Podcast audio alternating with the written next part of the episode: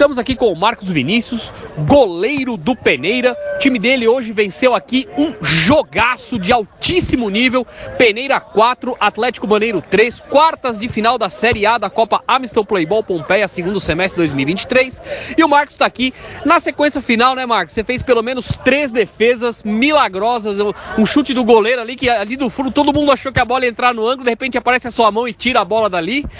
E, meu, como é que você pode falar sobre a sua atuação, que foi decisiva na nossa opinião, e essa vitória por 4 a 3 contra um bom time, um baita jogo, e agora o Pereira está na semifinal, está na semifinal da Série A. Cara, graças a Deus aí, primeiramente glorificar todo ao Senhor Jesus.